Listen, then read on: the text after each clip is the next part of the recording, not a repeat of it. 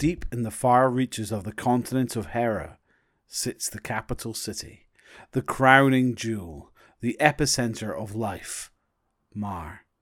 Our story begins on the filthy streets of South Mar, a slum, a hive of villainy and poverty, where only the strong survive and the weak suffer and crumble. It is here where we meet our hero, Arno Harlow, as he is scavenging for his next meal. Around him, the city begins to wake for the day.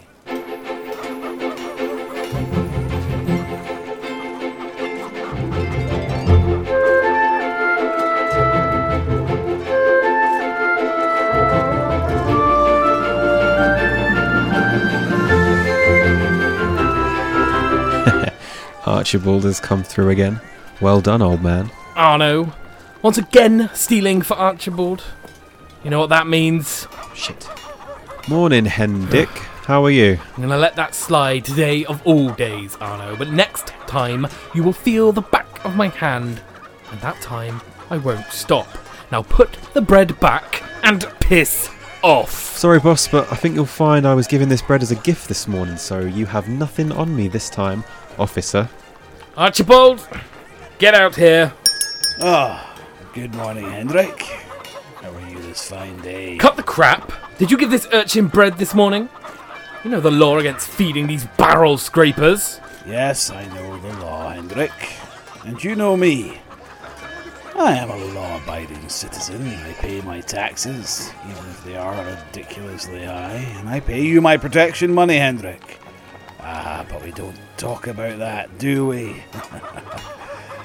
so why not forget about this uh, urchin and go back and pick on some other poor business owner just trying to get through every day and go and polish that shiny helmet of yours. Don't forget that I've been supplying the castle with its bakery goods for generations. So what do you think will happen if suddenly the king stopped getting his fresh bread in the morning? Who would be responsible? Now kindly fuck off. There's a good boy. Yes, well, as you were. You nearly got me done in, Arno. You need to be more careful. Otherwise, I'll have to stop giving you food. Listen, I like you, boy, but seriously, you need to be more cautious. They're all on high alert now. What with the circus coming to town today. Circus? What's a circus? Aye, you know, big tents, clowns, jugglers, animals. You've never been to a circus before, son. No, never. I'll have to check that out. Sorry, buddy, but it's only open to northerners. They were very strict about that. Really? That's a bit restrictive, isn't it? But I suppose they'll make more money from it, I guess. Oh, no, it's the guards who said that, no the circus. I mean, come on, it's been held here in South Mar. We've got the meadows, that's where they're holding it. I'm going. I don't care. Just be careful, Arno. Don't want to see you getting hurt. Look, I have to get back to work. Take care of yourself. Please don't do anything stupid. You got it. See ya. Several hours passed and the city started to wind down. More people from the northern section of Mar had started making their way through South Mar into the meadows, and Arno had spent his day planning a way to try and get over the wall without being noticed. Right. If I want to get into this circus, I'll have to follow this lot. But I don't really fancy getting smacked again, so I'll have to keep out of sight. If I climb to the top of Archibald's, then head across to Webster and Sons Blacksmith, then hop across to the tannery, should be able to hop the wall and into the meadows that way. Okay, here goes.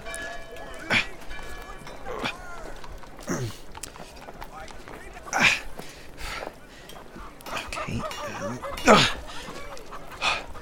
There it is. That big tent seems to be where everyone's going, so that's where I'll be going. Just gotta keep out of sight. Oh shit. Guards on the door. Maybe I can convince them I am the son of a nobleman and they'll let me in. Worth a shot. Arno kept to the shadows, crossing the field and approaching the large tent. Ahead of him stood two guards who were standing at the entrance. Drax, look at this little pipsqueak. Hello, pipsqueak. What do you want? To get into the tent, of course. What do you think I want? My father is in there already. Piss off, pipsqueak. Drax, he says his dad's in there already. nice try. There ain't no chance you're getting in. Oh, Mr. Featherly, come on in. You, piss off. Ugh, just you wait till my father hears about this. You don't have a father, you filthy urchin. Now piss off. Well, that was unnecessary. I need to get into that tent somehow. I'll have to wait until everyone's gone in and then the guards aren't paying attention anymore. Looks like there may be a way I can sneak in underneath at the side. Arno waited for the guards to pass, lifted the side of the tent and crawled under. Around him, he saw seating, legs in front of him. He waited, when suddenly a light came on to the center of the tent and a voice filled the room. Ladies and gentlemen, boys and girls, welcome one and all to a night of magic, intrigue, and mystery. Tonight, you will witness things that will boggle the mind and ensnare the senses. You will be made to feel uncomfortable and excited all in the same breath. We have come from far and wide to bring a show that will make you question everything you hold dear. So sit back, relax, and enjoy the show. The light burst back into the tent, pointing towards the top, where the crowd could see small figures standing on thin wire, high above the ground. Arno crept out of his hiding place slightly to peer up. From what he could see, there were two figures, both very slim, one male and one female. The female figure had long jet black hair tied in a tight bun, and her pale white skin almost glowing through the darkness. He noticed her recognizable pointed ears, which indicated that she too was an elf. The male figure had spiky black hair and similar pale skin and ears. The crowd went silent as a low, continuous drum beat started. Ladies and gentlemen, marvel at the Selkus twins, Arund and Silva, as they put their lives on the line for your enjoyment. Silva went first, her slim frame balancing on the almost unrecognizable wire, keeping completely steady as she reached the center. She stopped and slowly crouched down low and gestured for Aran to join her. The audience moved their attention to her brother as he turned his back to his sister. He raised his arms high in the air and the tent fell silent. The drums continued. The audience watched on slack jawed.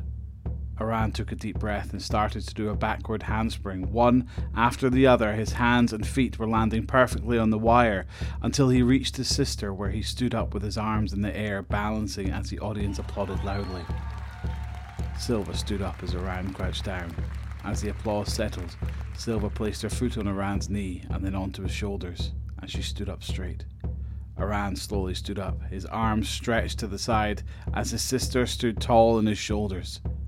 Aran slowly started to walk backwards as Silva jumped in the air, flipped and landed on his shoulders again, landing perfectly. The crowd applauded. Aran stopped and bounced on the wire, building momentum as Silva was still on his shoulders.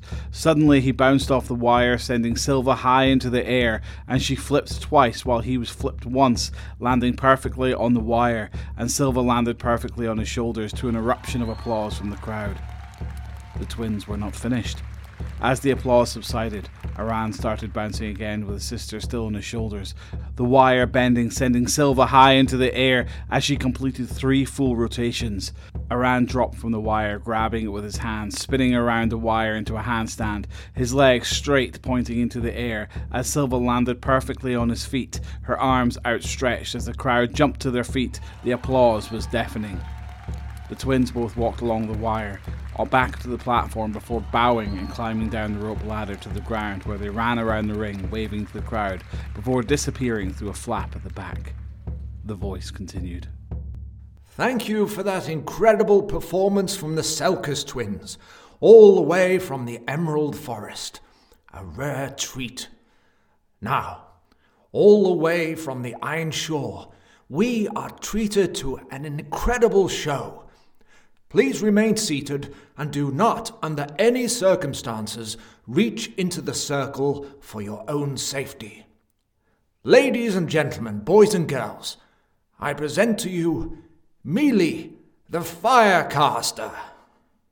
The flap at the back of the tent opened up and a small figure emerged, two large balls of fire in their hands, illuminating the tent. The figure in the circle was small, with a large red braid of hair cascading down her back. She wore heavy leather armor. Her tree trunk like arms bulged from underneath. Around her wrists, Arno noticed she wore thick black bangles. Large balls of fire seemed to erupt from the palms of her hands, where she waved them around, making stunning trails of light as she clumsily danced to the upbeat music. After a few moments, she stopped and raised her left hand high into the air. A large beam of fire exploded from her hand, landing in a ball of fire in her right hand and back again. It looked as if she was juggling with the fire. The audience broke into loud applause. She continued to spin the fire around her body, creating a tornado of flames which engulfed her. When the flames subsided, the circle was empty. and Amelia was nowhere to be seen. The audience gasped and muttered, a slow clap started. When all of a sudden a burst of flames erupted from behind the seating area, Amelia appeared with her hands in the air. The applause exploded throughout the tent. The familiar voice filled the tent once more. Let's hear it for Mealy, the fire caster. That show was eruptive. I'm sure you will agree. One more time for Mealy.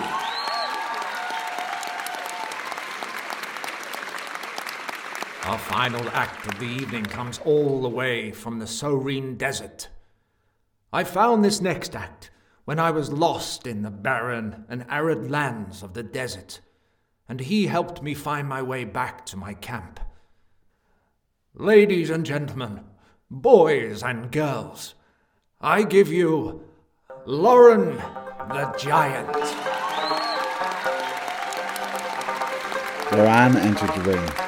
He towered above the audience, his head mere inches from the top of the tent.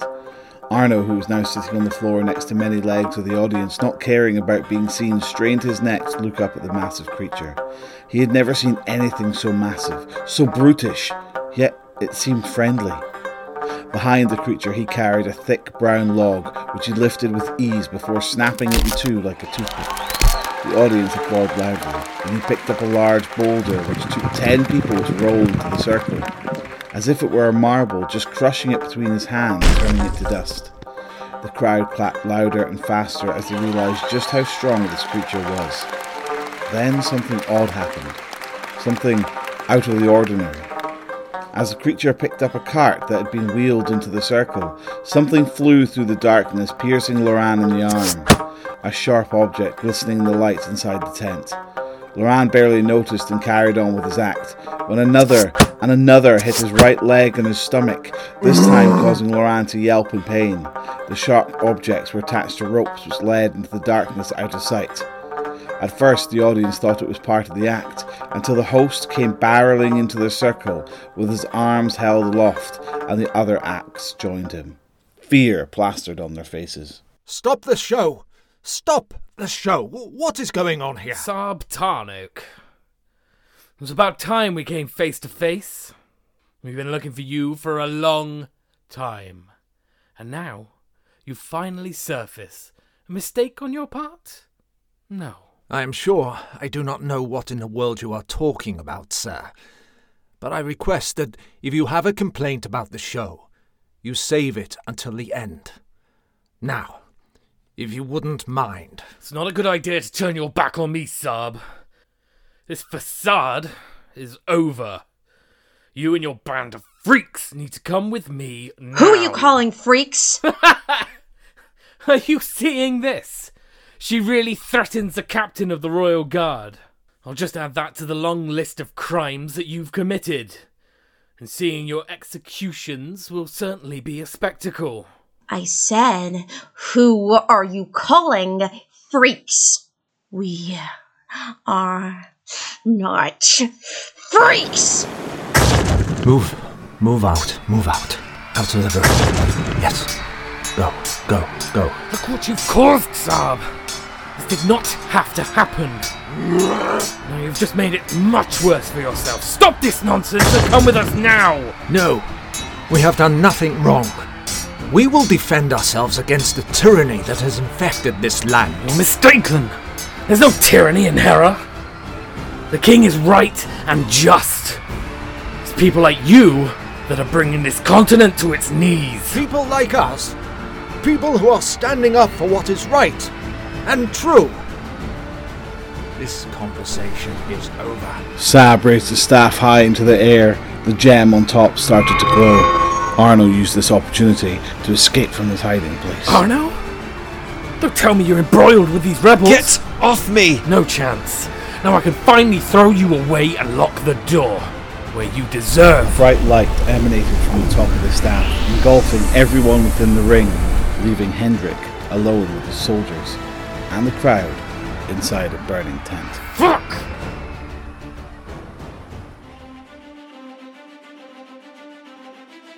Arno, Rise of Rebellion, is an Eerie Earth production, written and directed and edited by Kieran Begg, starring Saxon Davids as Arno, Ben James as Hendrik, Carl Wharton as Sab, and Beth Eltringham as Melee, and Rick Oldroyd as Loran.